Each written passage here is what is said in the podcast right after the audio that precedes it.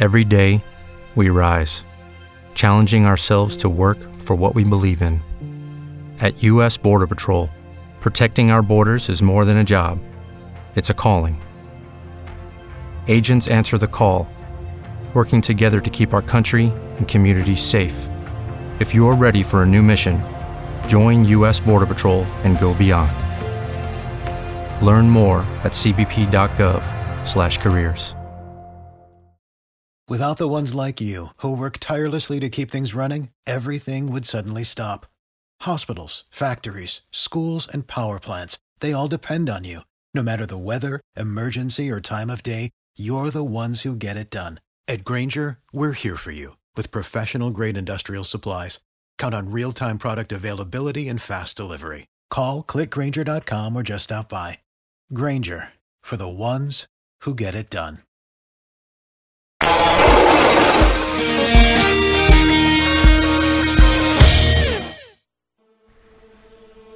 This episode of the House of Mystery is brought to you by Legacy Food Storage.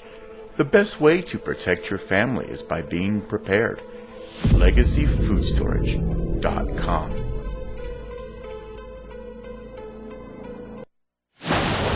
Fiction, science fiction, horror, fantasy, crime, LGBT, thriller. You have now entered the House of Mystery with your hosts, Eric Shapiro, David North Martino, John Copenhaver, and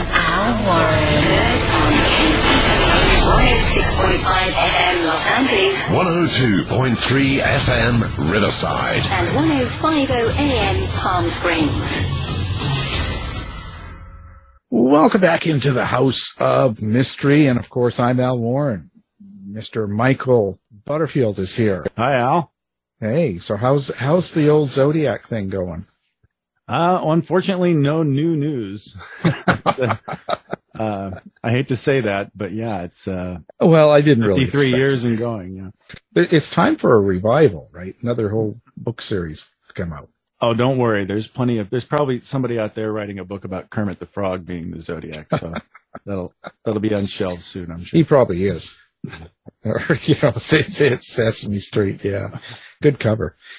Anyway, well, today we're going to jump right into it because we've got a great guest here. We've got, Oh, yeah. uh, um, quite the author. So, Mr. Joe Lansdale, thank you for being here. Thank you for having me. Joe, you've done a lot and, uh, um, I don't know where to begin because That's an you- understatement. Yeah. yeah, I just like, wow. Um, so let's, let's kind of go where it started for you. How did you decide to get into this kind of a business or what led you into writing? Ah, well, the insanity for one. You know, you uh, and I, I, I was growing up in uh, East Texas, Gladewater, you know, area. I was born in Gladewater and lived in the East Texas area all my life.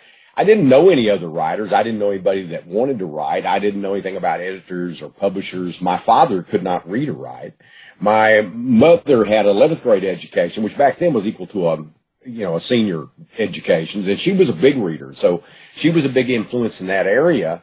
But when I was about four, I, I wanted to write comics. I mean, I was reading when I was four because I started so early and my mother, you know, uh, helped me learn to read and I would memorize the comics they would read to me. And then gradually I just, you know, kept picking it up. So by the time I was four, I was trying to write and draw comics.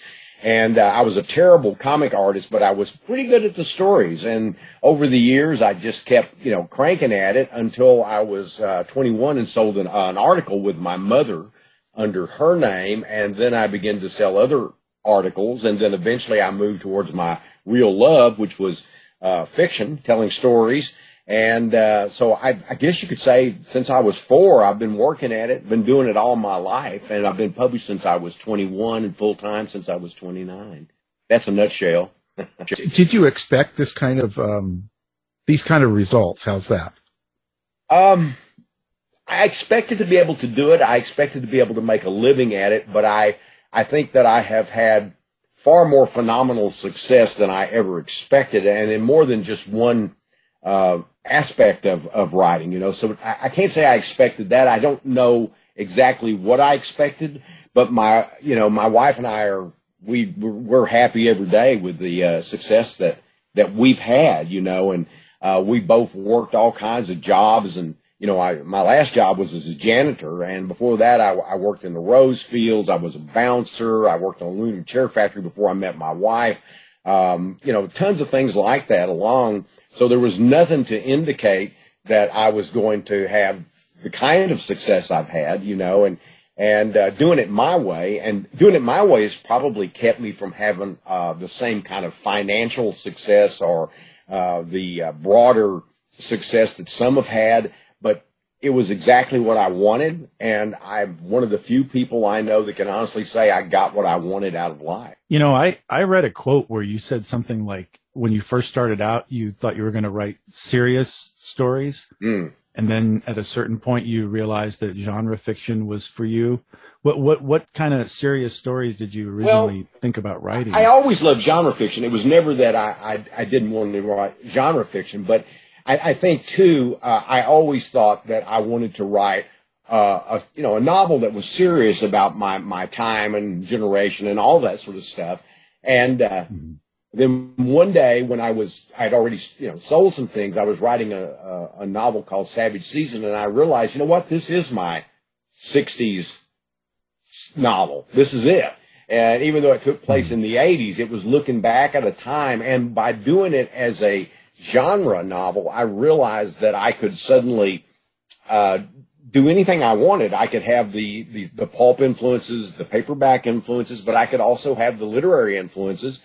And I realized that trying to be a literary writer wouldn't wouldn't satisfy me. I mean, making that effort so I would be recognized as a literary writer. Um, I wanted to tell stories above all. And then secondly, I wanted to have something to say, but not with everything. I didn't want to be tied to having to be pulp or literature or what have you. But uh, I also felt that in some novels I was able to do a lot more because they were genre and people were more willing to read them because the, the vehicle was more interesting and more exciting and uh, had the better line, so to speak. And uh, so by doing it that way, I was able to do both. And uh, I've also written stories that, you know, cross genres and mixed literature and and pulp and all that. And it's whether, you know, you're a literary writer or a genre writer, ultimately you, other people will tell you that. You may be working in those fields and have certain intent, but time and readers, they, they get, they reveal who you are and what you're doing. Well, you certainly crossed a lot of genre lines with horror and Western and science fiction. I have, no doubt about it. I've, I've, uh, I've written for literary magazines. I've written for some of the what was almost like the last of the pulps as a digest size magazine, but Mike Shayne Mystery Magazine. I wrote for sort of uh, upper scale things like Twilight Zone magazine when it first came out. I wrote for anthologies, primarily short stories early in my career. And then I moved to novels and uh, I wrote novels like Jane Goes North and Fender Lizards, which are not strictly speaking genre novels and All the Earth Thrown to the Sky. They're published as, uh, um, well, two of them were published as young adult novels, I guess. But uh, I, I just felt like that I just didn't want to be tied to that. I did some children's books. I did one with my um, uh, son and wife, and I did one on my own. I would like to do others, but you know, at times uh, a restriction as I grow older, I, I have to really say, well, what what is it that I'm going to do today? And I realized that I've always pretty much just done what I wanted to do, with some exceptions. You know, I'm a I'm a full time freelance writer, and I make a living at this. You know, you you know, if you want to have your electricity on and your bills paid, you you tend to give regular exercise. And uh, but for the most part, I've been able to look at things and say, look, I what can I find in this that's exciting and interesting? And generally, I've always been able to find that. And mostly I've been able just to proceed with my own interests, just, you know, follow that path. It certainly worked. It, it worked for me. I can't tell you exactly why. You know, I don't know. I, I like to think I have a voice that, that has some impact and is memorable, but some of it, you know, is kind of the turn of the roulette wheel to some extent. You know, you, you got to be known in the right places to be known at all. meaning that the right people have to pick you up at the right time maybe you get the right word of mouth because word of mouth built my career more than anything. Reviews were good, but word of mouth has been the thing that's carried me long along longer. And it, it got me into film. It got me into comics. It, you know, got me into all kinds of nonfiction and, uh, even poetry and, and stage plays. I mean, all of that comes out of my love for these things, but it also comes out of, you know, having a break here and there that led to a lot of other breaks. And success breeds success. And that's the truth. Well, I was mentioning to Al before we went on the air that I read a quote from another writer which referred to you as the most well-known unknown writer.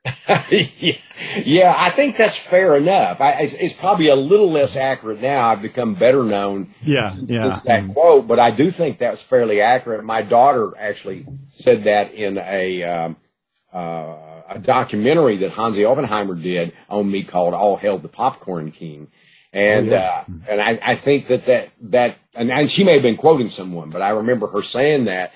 And I've, I've heard two or three people say that over the years. And I think that there's a certain accuracy about that. And like I said, maybe less so in the last 10 years, but, uh, I think that was it. I mean, people have been reading and seeing my stuff for years and not really realizing or putting it together that I was the guy doing all of that or that they might know I wrote one sort of thing, but not know I wrote the other sort of thing. And I think that there was a culmination of that as you know, Bubba Ho-Tep, a film based on my work, helped. But I think oh, yeah. Cold in July helped, which is another film. But I really believe the TV series gave a lot of recognition to the Hap and Leonard uh, stories, and then that led to a greater recognition of my work in, in general. And maybe Love, Death, and Robots recently. I think that's even you know bumped it a little. So you know, there's there's all of these things, and one is piled on top of the other. And I think I've been fortunate instead of having like a big moment with a, you know, a lightning strike and everything, you know, goes my way. I've sort of built my career brick by brick and I'm proud of it. When you, when you have that kind of success where you're doing well, um, do you have a, a problem trying to keep it fresh or how do you keep kind of going? Well, I think the main thing I do is I try to just keep myself interested. You know, the longer you're hmm. around, the more you realize that you are going to repeat certain themes and certain ideas because those are things that intrigue you. The thing is, is that if I feel it's too familiar, I try not to, to do it or I, I try not to move away from it. But on the other hand, a certain amount of familiarity is acceptable. Like in a series like Hap and Leonard, if you get too far afield of them, then they aren't Hap and Leonard. But yet you've got the problem of hmm. having to bring these characters back, which are now familiar to a certain audience and try to keep them fresh. So I just, the only way I know how to do that is I just try to be excited about the work and find humor in things and find, uh, you know, um, all of those things that I grew up with that have stayed with me.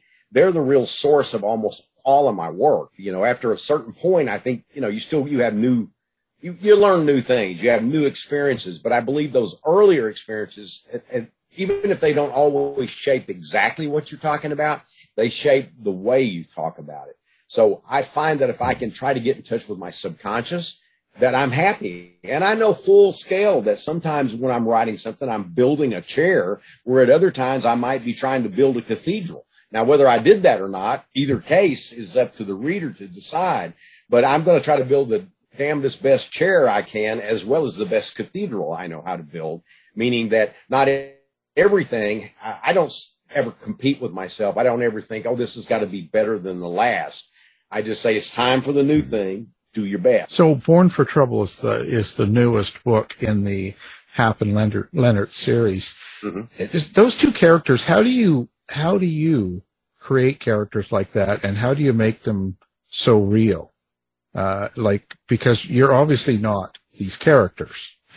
well, um, um, so yeah, but but to some extent I am. You know, and I, I think, yeah. first of all, I grew up in East Texas like Hap and Leonard. I worked in the rose fields like Hap and Leonard. I had most of the jobs they had. I grew up in a tough environment, although not my own personal. You know, my parents were great, you know, um, but, but there was a, it was a tough world in, in East Texas in the 1950s and 60s. And, uh, things were moved, moving a lot slower there than they did in some other locations. In other words, it was, probably the 1930s and 40s for 30 years. you know, you had new cars and, and new things, but you know, things reached uh, East Texas much more slowly. And when the internet came along, things like that boosted how fast people knew this or knew that. But um, I actually, you know, would not. Obviously, I'm not Hap and Leonard. I'm not, you know, having all these incredible adventures, and I'm not doing these things that I think are actually criminal that they do. But I, I do, yeah. I do believe that most of what they are is who I am, you know, at least in the base of that, in the center of that. And uh, I think that's what makes it easier for me to write about them. And Leonard is based on people I knew and me, and uh, Hap is based on me and some people I knew, you know, and that's what a writer does. You're kind of a magpie. You pick a little something here, pick a little something there, and you bring it all back to your nest. And uh, so that's the best I can answer that. I, I, you know, some some things I think that. Hello, it is Ryan, and we could all use an extra bright spot in our day, couldn't we? Just to make up for things like sitting in traffic, doing the dishes, counting your steps, you know, all the mundane stuff. That is why I'm such a big fan of Chumba Casino. Chumba Casino has all your favorite social casino style games that you can play for free anytime, anywhere with daily bonuses. That should brighten your day a little. Actually, a lot. So sign up now at ChumbaCasino.com. That's ChumbaCasino.com. No purchase necessary. VGW. Void were prohibited by law. See terms and conditions. 18 plus. As a writer, you can express why or this or that, but some things are beyond the understanding because you, you don't know what's in your head and all those things and how they've, uh, you know, blended in the way that they have. I mean, I'm not saying supernatural or anything. I'm just talking about, you know, from the standpoint of what we think and how our experiences shape us I don't know that we always know the exact truth. Um, you know, I can think of a few epiphanies in my life here and there, but for the most part, I think that, you know, we trudge along and hopefully learn from our past or from our experiences, which overall in humanity doesn't really seem to be the case. We don't necessarily learn from those bad hmm.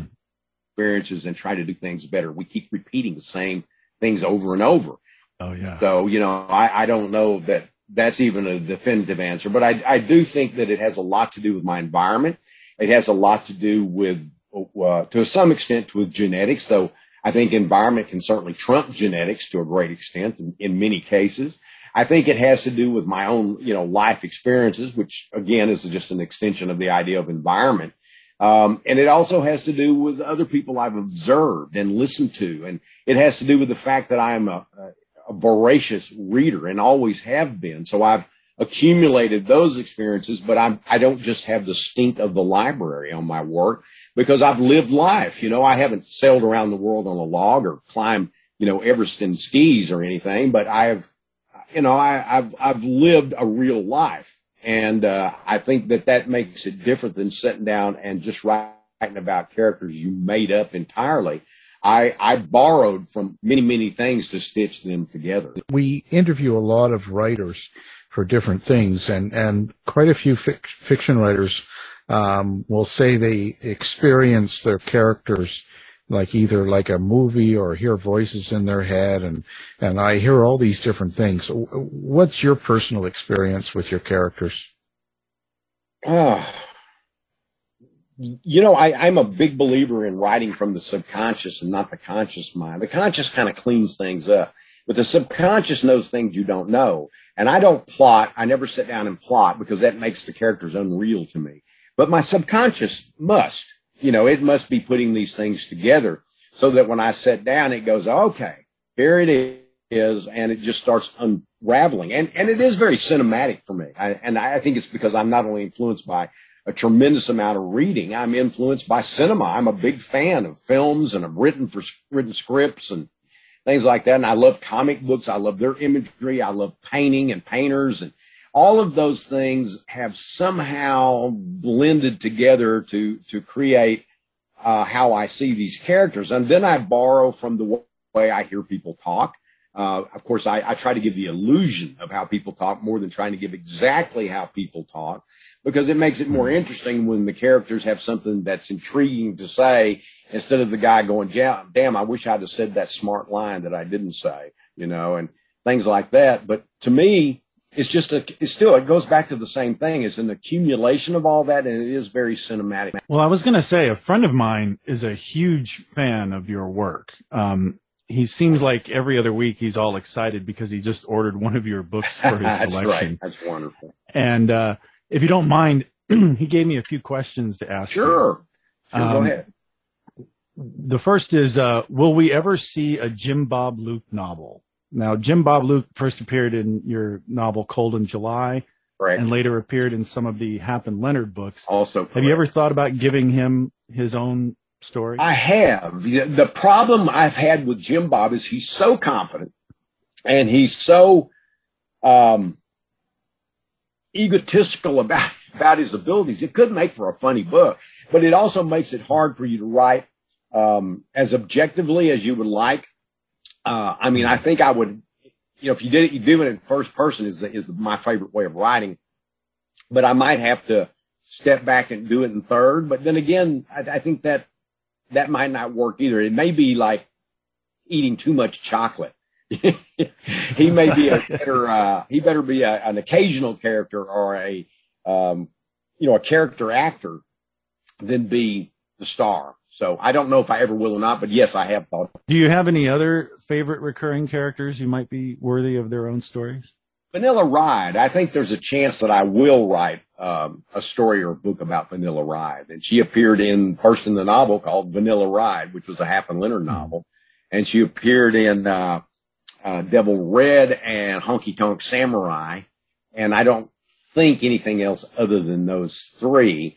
But she certainly had an impact, you know. And and it's funny because when I wrote those three novels, especially the first two, I almost felt like that I had kind of lost that more down to earth feel for the Hap and Leonard novels, and it was kind of a broader uh, approach.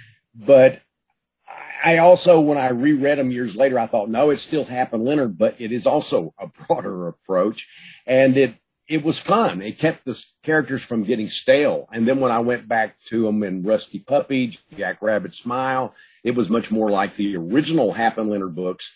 But I think I was always consistent with who they were and how they acted. And uh, so I, I'm really pleased with the 12 novels I've written, the four collections of stories and novellas. Uh, I've had great fun with them, but I do believe that Vanilla Ride in you know has uh, the potential to making being a really good breakout character, and so I, I have thought about it. Uh, forgive me if I'm wrong about this, but didn't Don Johnson play Jim Bob Luke? Yes, he did. Uh, Cold yes, in he July. did. Yeah, he was very good. And then you had the Hap.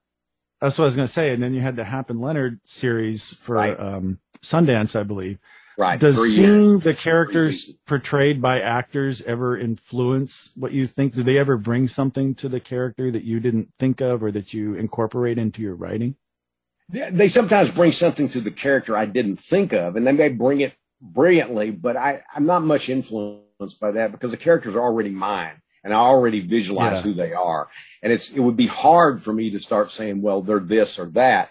But I, I, I see that the Hap and Leonard series as an alternate universe version of my, um, series. And I think it's just great. Purefoy really did a great job of producing the you know the way I would feel Hap thinks and and uh, he he he got that underlying actual kindness that Hap has and his sort of feeling that you know I'm I'm making a lot of mistakes and then I thought that uh, Michael K. Williams uh, really brought uh, Leonard to life although he was much smaller than I didn't consider Leonard a giant but I thought he'd be a, a, a bigger more muscular kind of guy and uh, so I, I didn't visually at first think of him, but once he became that character on screen, he was that character.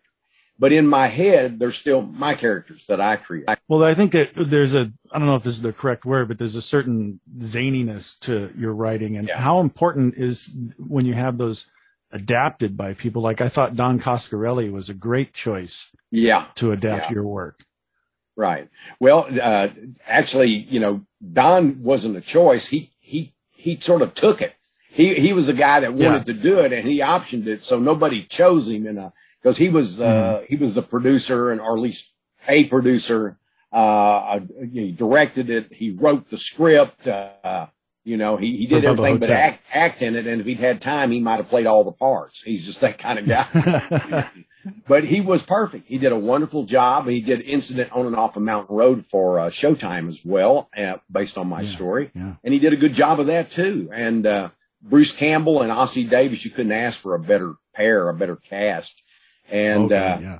you know, that's, that's how I became friends with Don and, and Ossie. I knew Don before that. We'd already become friends. He came and stayed at the house for a while, trying to convince me, uh, to let him have the rights to certain things. And some of them were already acquired, but he later, uh, acquired, um, Bubba and own, uh, own, uh, on and off a mountain road and optioned those. But, um, you know, it, it, it, it made a kind of bond, I think, between us, you know, uh, uh, because it, when you're working low budget, I think there's a, a different feel to it. And, and Don would not like for us to call it a B movie. And I, I get what he means by that, but I'm, I'm sort of, I think Bruce agrees with me. It's a B movie in the best sense of the word. You know, it doesn't have Yeah, a lot of money. yeah. It's not trying to, you know, you know, startle you and dazzle you with special effects. It's just damn good acting. Uh, and it has a thematic depth that goes beyond the sort of metaphorical, uh, setup. Now, I was going to ask you, for those of us who are looking to read a collection of your short stories, which of yours would you recommend? Do you have a favorite? Wow, that's a tough one. Um, a lot of them are coming back into print now. So, um, there's, if you, if you're going to read on a Kindle, you can go online at from Subterranean Press and they have republished, um, in ebooks, the books that were published by SST that are four volumes and they don't cover all my work and they're not each story the best, but there's some the best amongst them. And there's some that are, I think are outstanding or good or quirky enough to, to include. And there's four volumes. There's Cosmic Interruptions, which deals kind of with the science fictional stuff. These are arbitrary, especially in my case, as far as titles and, and things, but Cosmic Interruptions and then, uh, uh, Blood in the Gears, which is, leans more towards crime, and Wet Juju, which leans more towards uh, horrific or strange, and then Gothic Wounds, which deals with kind of Gothic stories, but it also cheats and deals with westerns and historical stuff and some uh, very curious odds and ends. So if you could go online for those four books, you've got, and they're huge books, so you've got a lot of reading there and it would give you kind of an overall view of my career. And if you were looking for a best of volume, which I think it is a little outdated, but is still good and it's available from Tachyon Books, is the best of Joe R. Lansdale. So those would be the ones I would recommend off the top of my head. Uh, many of them are going to be rearranged and reprinted in the near future because I had people say, well, you know, I have that book. Why do you keep, you know, redoing them? I say, because you have that book and that book's out of print and there are new readers. I'm, I'm fortunate that I get new readers all the time and I want them to have those stories that may be no longer available. Now, is it true that your personal favorite of your novels is Paradise Sky? It is true. Yes. What draws you to the Western genre? Hmm. Well, I like all of the genres, and sometimes when I'm working on one genre, I'm I'm anxious to get to another. You know, maybe that's because you, you have maybe you have hard days or something. But I love all of it. But you know, when I was a kid, uh, my dad was a big fan of westerns, and like I said, he he couldn't read or write. Towards the end of his life, he got to where he could kind of dope out the newspaper and comic books. And, and he tried to read books. He tried hard. He would spend months reading one paperback, but it was always a Western paperback. And I'm sure he didn't get the totality of it, you know, but, uh, I, to, but to wait till you're 50 something to start learning to read is, uh, you know, quite a thing. And then he never really did learn to read and he never learned to write anything but his name. Uh, but he liked Western movies and Western TV series. And so I grew up in the era when those were hot. And so he and I would watch those. And I think that, uh, my early reads of Westerns weren't didn't impress me much because I, I didn't much care for them. I didn't think the ones I read were very good. And then later on in life, and when I was in my twenties in, in the 1970s, I began to read more Westerns and thought, wow, I just read the wrong ones. And so as I began to read more Westerns, I found that there was something deep inside of me that was moved by them. And I think part of that was the fact that my father was born in 1909. He was 42 when I was born. My mother was born in 1914. So when my dad was born, you know, um, Buffalo Bill was still alive. Annie Oakley was still alive. Uh, Wyatt Earp was still alive. Bat Masterson was still alive.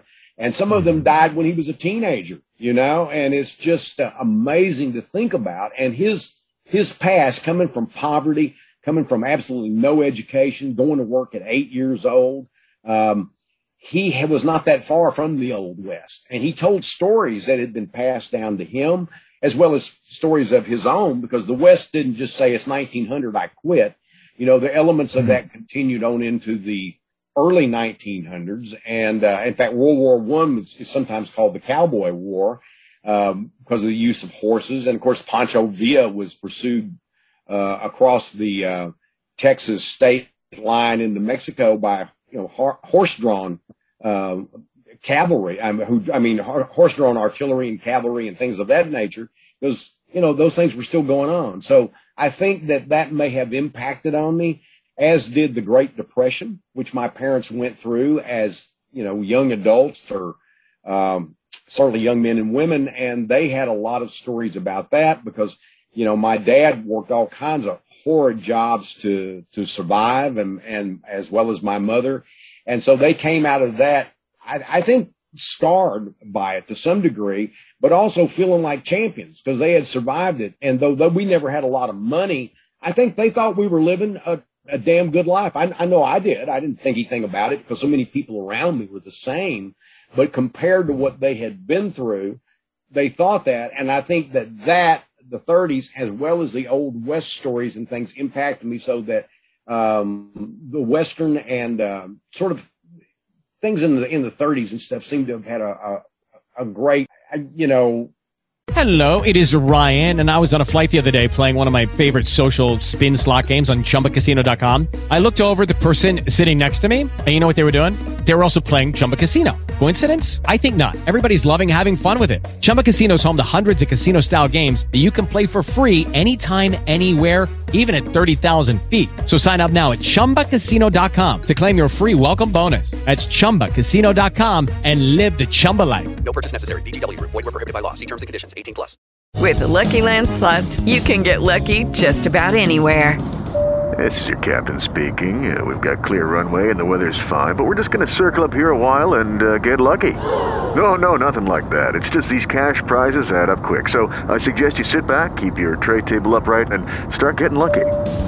Play for free at LuckyLandSlots.com. Are you feeling lucky? No purchase necessary. Void where prohibited by law. 18 plus terms and conditions apply. See website for details. Influence on the sort of things I write. Well, I was also going to ask you if you have any more projects lined up with your kids. Ah, yes. Um, my daughter and I, of course, we had a book of short stories come out, but it's being done in a special edition from um, SST Press, a small, you know, a small run, but a special, really cool looking edition of Terror is Our Business.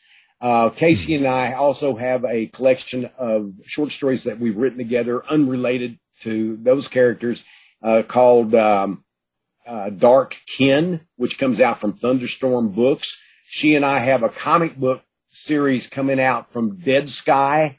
We turned in the first issue, and we've written some independent short stories since then. Uh, my son and I have worked together on. We had a novel that we did together, and uh, he wrote a screenplay based on one of my novels that, I mean, one of my stories that I hope to direct as a film if all things hmm. continue in, in that direction. And, uh, we have other things planned together. So yeah, I, I think there will be more, you know, depends on how long I live.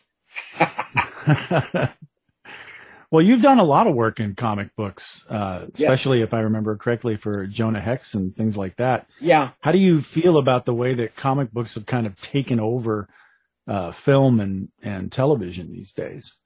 Well, I think film took over comic books. So I, I think I think yeah, that's comic, probably right. Comic books don't sell that well anymore, and uh, the characters mm-hmm. from the comics. What what happened is that one of the things when we were kids, if we read superhero comics like Batman or Iron Man or whatever, because I had all of those things. I read all the original Marvel. I used to have them all. The old story about, you know, your mom throws away your comics. But, um, I think the difference is, is that in more recent years, that the stuff that you couldn't do on film, you'd see a film and it always like, yeah, Batman, yeah, yeah, that doesn't look right. And then all of a sudden yeah. now they have special effects that rival what a, what an artist can do, what a comics can do, because it's just another form of art and yet it mm-hmm. moves and it's impressive and it's uh, It feels a, a, a giant screen. And I, so I think a lot of the things that made superhero comics unique are no longer unique to comics anymore. But I think the popularity of those kinds of stories, uh, you know, are obviously continuing just in a, a different way. Now, this might come out of left field here, but I read this about you and I just had to ask. Yep. You were chosen to finish a Tarzan story after Right. Edgar Rice Burroughs died. That's Um, what is that like for someone being known for your own style? How do you bring that to writing another a character from another writer? Well, I'm a, a, a great fan of Edgar Rice Burroughs. I, you know, I think a lot of his stuff is dated and, and such, but he was the first writer that, not the first writer that kind of made me want to write, but he was the first writer that, that was such, impacted me in such a way I knew I had to write. And he was such a great storyteller. So I was well versed in everything that he had written. You know, I'd read up the Tarzan, the John Carter of Mars, the Pellucidar, um, you know, all of the other individual books that he had written that were available, you know, to us in paperback. And, uh, and once I found one, I started searching for all of them. And so I was on the phone with, uh, I think it was Jerry Prosser, who at that time worked at Dark Horse. And, and it may have been someone else, you know, I, I, I don't remember exactly. And they were, we were talking about some other project that I was doing there or was being done, uh, for my stuff. And, uh, whoever this editor was mentioned that they had the rights to Tarzan, to the Edgar Rice Burroughs Tarzan. And I said, man, that's fantastic. And he said, yeah, and we have this unfinished Tarzan novel that, uh, you know, we, we're going to hire somebody to finish. And I said, oh man, you need to get Philip Jose Farmer. You know, he's one of my favorite writers. I really like him and he would just do you a tremendous job. And they said, uh, well, we were thinking of you. And I said, well, well, to hell with Philip Jose Farmer. Yeah, I'll do it. So I had a real short deadline and I, I didn't try to like copy his style verbatim because I had a, a mm-hmm. kind of my own style, but I tried to find a place where I didn't jettison his style. And I had 80 pages of his work, which I moved around. And, you know, some of it, it had dated attitudes about race and women and things that were not just a little off, but were extremely off. And I sort of felt like I knew why this one had never been published and it was in uh, a safe. It wasn't his best work. And I think he recognized that and put it away. But I think it turned out to be a, a good novel when I sort of moved some things around and, and made some of the, um, things a little bit more, you know, I didn't do it political, politically correct because I, I, I don't like that extreme political correctness. But, you know, this was so much of a time when uh, black people were looked upon as, you know, lesser human beings and, and, and, and, and actually Burroughs could be very inconsistent about that. Sometimes he would have a different viewpoint there, but it wasn't just the character's viewpoint. It came across as the novel writer's viewpoint. And so some of that stuff I updated, but for the most part, um, I kept it pretty much what he was doing and just finished it out. And it was a great, great pleasure to have done. And then later on, I was hired to do a, uh Tarzan novella and a John Carter short story. And I greatly enjoyed those. And it's possible that I may, in fact, do more work in that arena, you know, because uh, those were the things Oh, that first impressed me as a as a child. And so I, I, it's sort of a respectful thing, but it's also nice to slip into that particular uh, kind of story, which I don't think is particularly that popular anymore because it's been mutated, borrowed, and and worked on so Oh, yeah. so many times. But that doesn't keep me from being interested in it. Now those were culminated in I think it was a four volume set called Tarzan: The Lost Adventure. Is that correct? Uh, yeah, they they uh, they were they were individual. There were four individual kind of pulp style comics, and then they were put into a novel, and uh, that came out in hardback and then paperback. And I think in they're they're redoing I think all of the Tarzan books in uh, um, special editions and things, and and of course that one will eventually get there. I hope I hope while I'm still around, you know.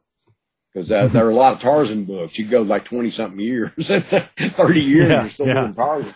I'm wondering. So, what what is the um, a day in the life of uh, Joe Lansdale? Uh, how do you how do you plan your your writing time, and can you just actually plan it, sit down, outline, and do it, or do I you have to be in outline. particular I don't outline all. You don't I outline. don't outline.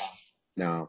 What what I do is that I work every morning. You know, I very rarely take off um, because since I'm not going to work by more than three hours a day. what's to take off from. You know, every now and again, I will take a day off or feel like I need to get away from a project, but there's a difference in goofing off and taking off. And so I try never to goof off. Uh, I, I say, well, I get up in the morning and I go in, I have my coffee, my piece of toast. I go up to the computer. I turn it on. I hit the highlights on the email, uh, the fan page, and then I jump right into it. And cause I don't want to wake up too much because I want to be somewhat in that semi dream state and I start writing and I go three to five pages is my limit of, uh, I, mean, I mean, my bottom. And if I get more than that, and sometimes I do, sometimes I'll get 10 or 15 pages, but it all sort of comes together within about three hours. And, and I couldn't tell you why that is. And sometimes I'll get three pages and think, I don't want to do any more today on this. And I'll switch over to a short story and work on it or some other project. But because I show up almost every day, including holidays, because I'm not really affecting holidays since I work early and since I'm done before anybody's deciding to do Thanksgiving or Christmas or whatever it is. Um, it makes me seem far more prolific than I am. Uh, I'm a steady writer, uh, and I write reasonably fast, but the real key to my uh, being prolific really has to do with just showing up. I don't believe in the muse. I don't wait for the muse to show up because I am the muse. I'm writing this stuff you know.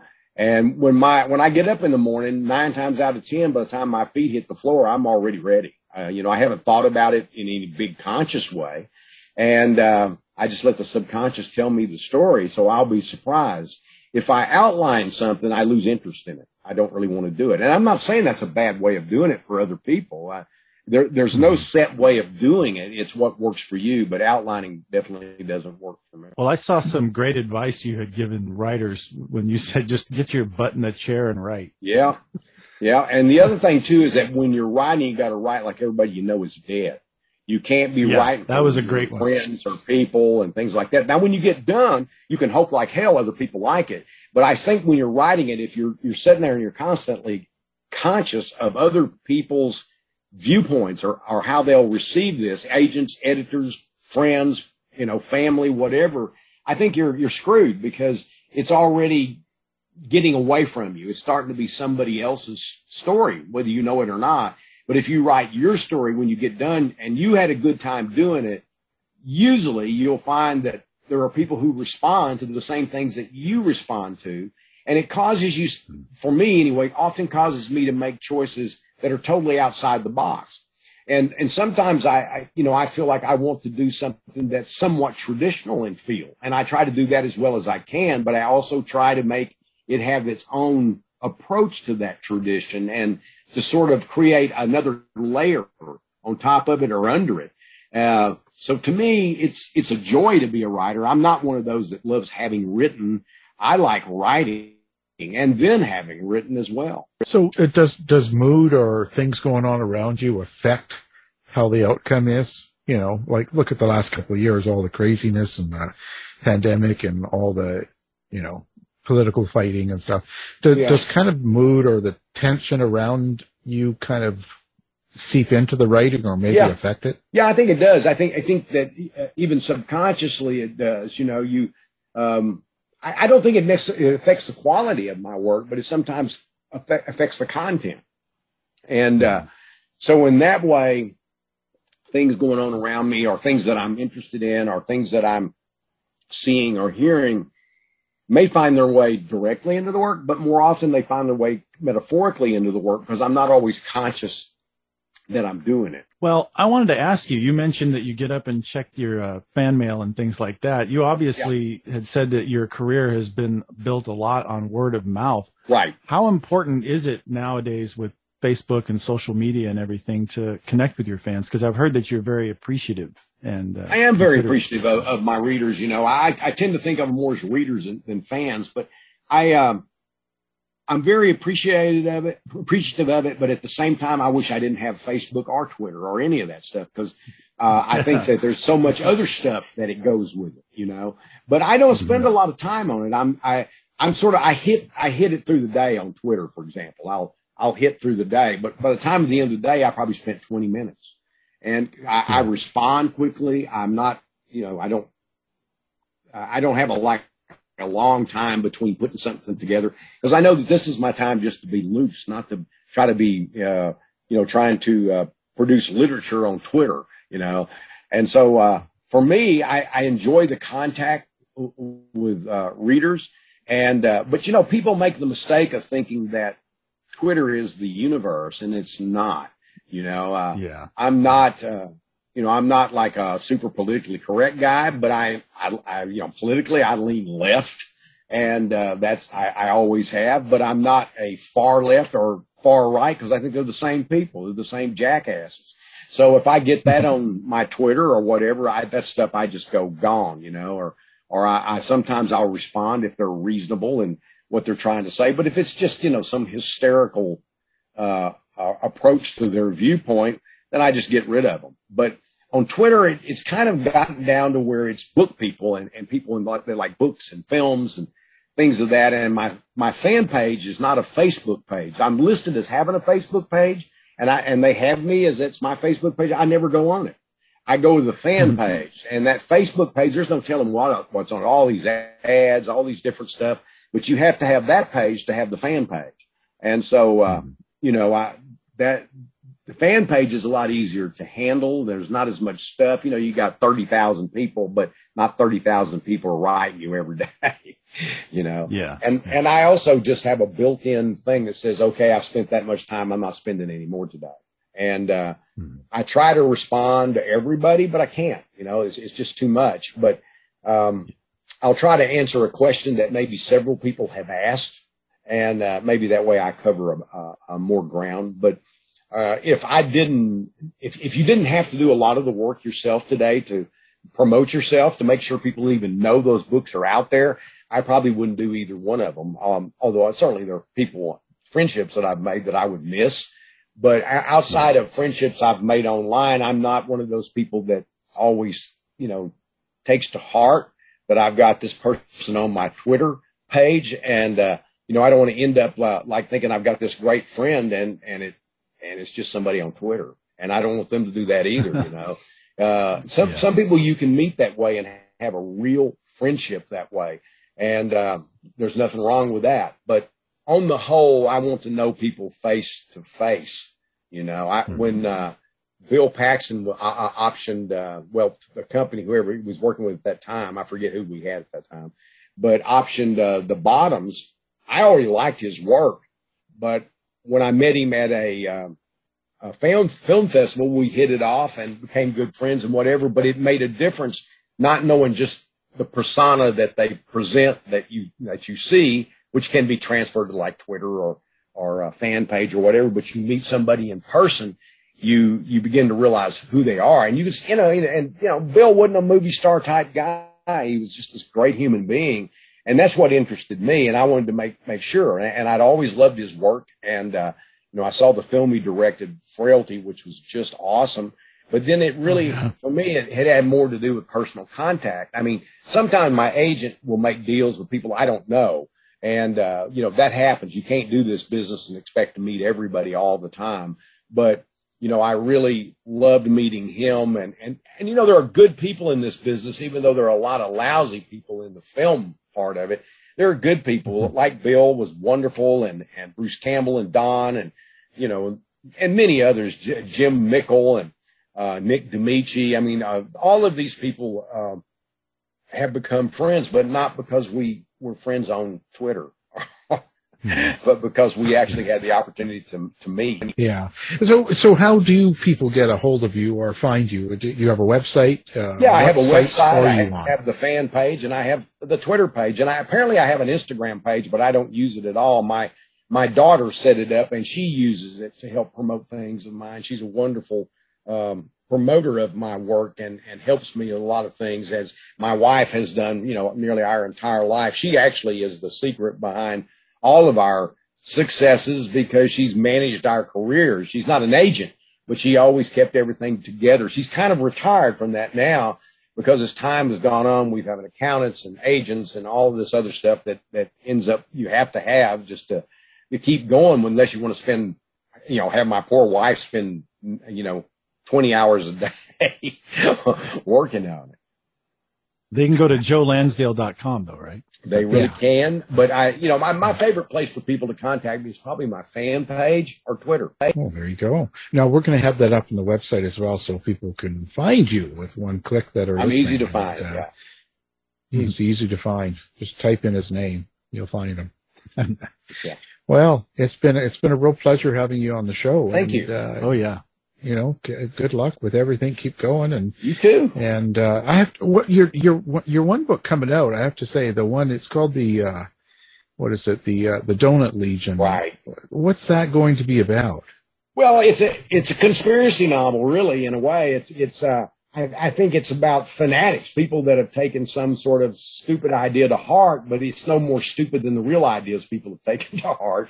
And uh, I did a lot of research on that. And at first, I thought, oh, this is just crazy. And then I started reading all these books and and things where people had these, you know, very conspiratorial beliefs and and you know crazy beliefs about this and that and and I just felt like that this was all it gotten to where it was no longer a fringe group but just you know the crazy of the week and uh, I just thought that this particular book would be good to express that uh, I didn't know it when I was writing it but I was reading all these other things and when I started writing this book which I thought was just a a crime novel, a mystery novel, and then what happens always happens, like what we referred to earlier, is that things that interest me or things that are going on in my life seep into the work.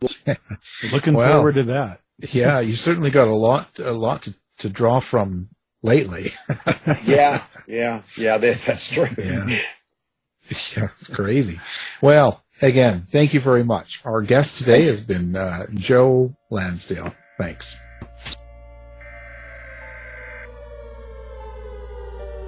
We interrupt our programming. This is a national emergency. Important details will follow. Are you prepared? Legacy Food Storage. The best way to protect your family is by being prepared. Go now to legacyfoodstorage.com. Use coupon code HOM15 now for 15% off. Quick, go!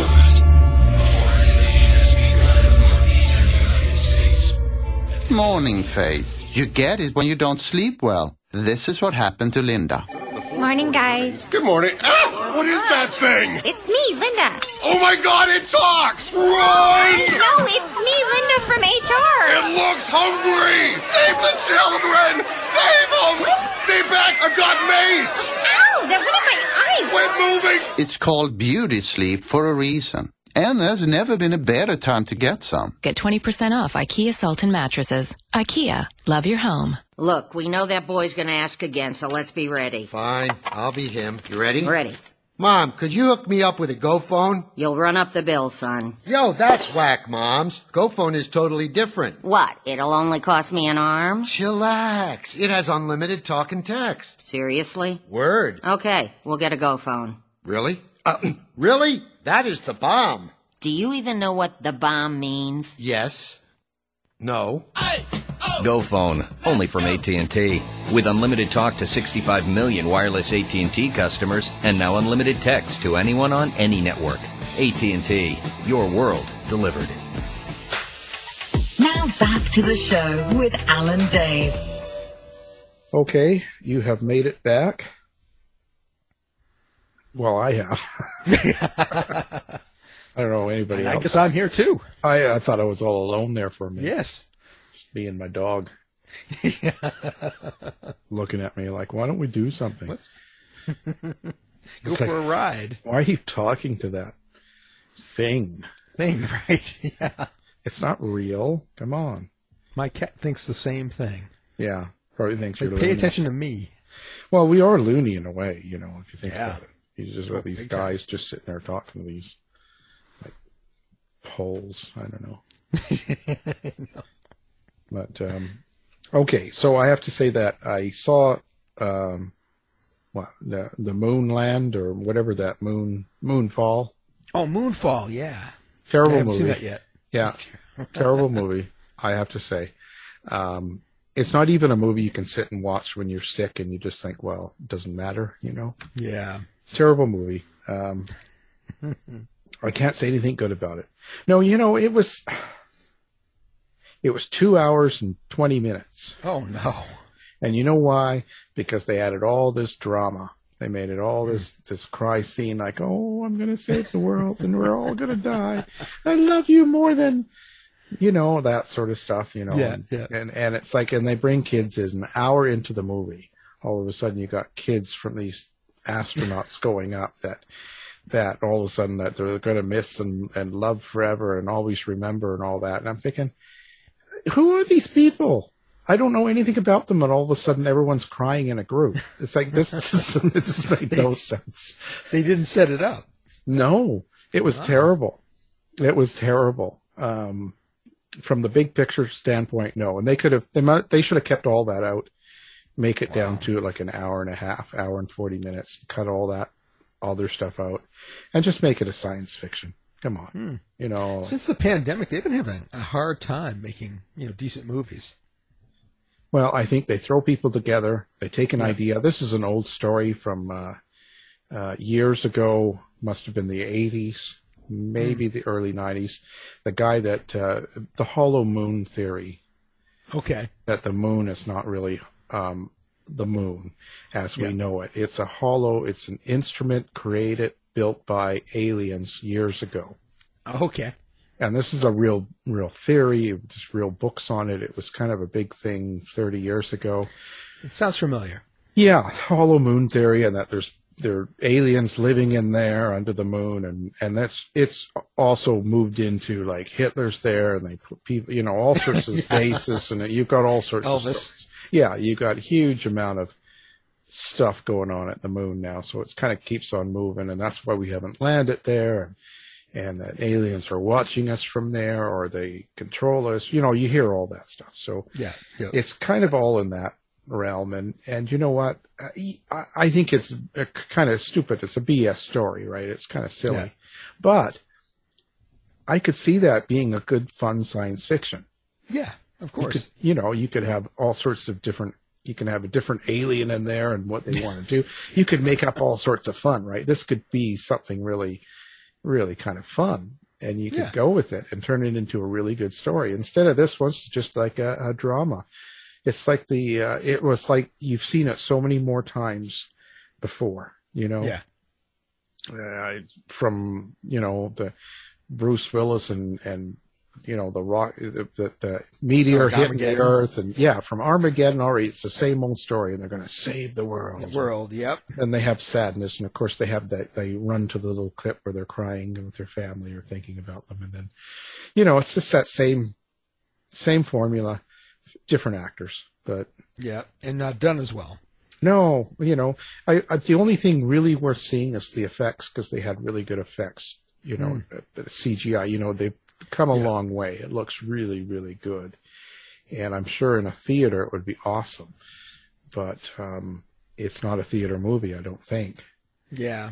I don't know if it ever was. No, no, it did. It did go to the theater. Okay, well there you It go. did, but I, I never got. I, I, I was going to go, and then I just didn't do it. You know. Yeah. So I'm probably it- glad that I didn't. No, yeah, you might have felt ripped off, but Yeah. it- probably the effects would be the best part, and you'd have to be in a theater to get that. Yeah. feeling. I think, it, but it's it, but it's okay, you know. So two stars. Not that they care what I say, but I'd say take it or leave it. If you like the uh, you know effects, there isn't a whole lot of action. There isn't any Yeah. wild blowing up Oh. great scenes. There's nothing like that. It's it's a slower burn type thing. So it's it's nothing drastic in that way. It's just it is well maybe a one star. now that I'm talking about it. So that's how we'll leave it. You've been listening to the House of Mystery radio show. To find out more about our guests, hosts, or shows, go to www.houseofmystery.com. Show's over for now. Was it as good for you as it was for me? Well, good night. This has been a production of Something Weird Media. I'll be back. How you doing? This is Gary Garver. In today's society, the majority of people are not getting enough sleep. I know I'm not. If you're like me and having problems getting a good night's rest, whether it's health or stress related, I have a solution for you. South Pacific Sleep Lab. South Pacific Sleep Lab will do an evaluation of your sleep pattern and will provide a comprehensive study so you can start getting a restful, peaceful night of sleep. They take all types of insurance, which will cover your cost of the evaluation, and they will even provide transportation to their offices at no cost to you. For more information, contact Tony at 310 999 1887. That's 310 999 1887. Tony even stays awake all night, 24 hours a day, 7 days a week, so you can sleep better and rest easy. South Pacific Sleep Lab. Start feeling better and getting a great night of sleep today. For several years, KCAA has been marketing the Youngevity brand of nutritional and personal care products. Our experience with Youngevity has been 100% positive, so we are pleased to recommend them to you. Regarding nutritional supplements, we recommend Pollen Burst in the berry flavor and Tangy Tangerine 2.0 in the tablet form. For regularity issues, we recommend 3 Day Cleanse, and for personal care, we recommend Morning Hydration Cream. You can shop online for Youngevity at www.kcaateam.com, or you can order by phone by calling 800 982 3197 and tell customer support that you are part of the KCAA team. Youngevity is an American company based in San Diego. Call Youngevity at 800 982 3197 and ask about monthly auto ship that allows you to buy Youngevity products at wholesale prices. That number again, 800 982 3197.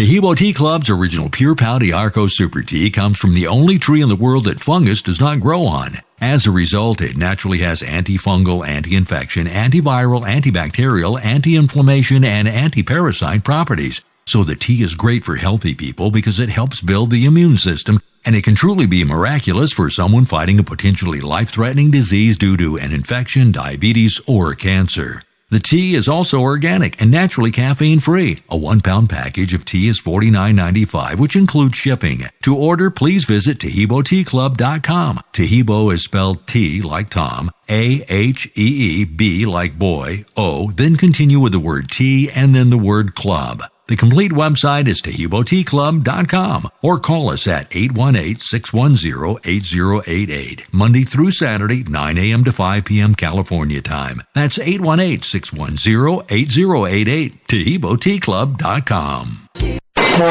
You're on board KCAA's Inland Talk Express. KCAA, Loma Linda, 1050 AM, the station that leaves no listener behind. Guys, it is Ryan. I'm not sure if you know this about me, but I'm a bit of a fun fanatic when I can. I like to work, but I like fun too. It's a thing. And now the truth is out there. I can tell you about my favorite place to have fun Chumba Casino. They have hundreds of social casino style games to choose from, with new games released each week. You can play for free anytime, anywhere and each day brings a new chance to collect daily bonuses. So join me in the fun. Sign up now at ChumbaCasino.com. No purchase necessary. VGW. Void were prohibited by law. See terms and conditions. 18 plus.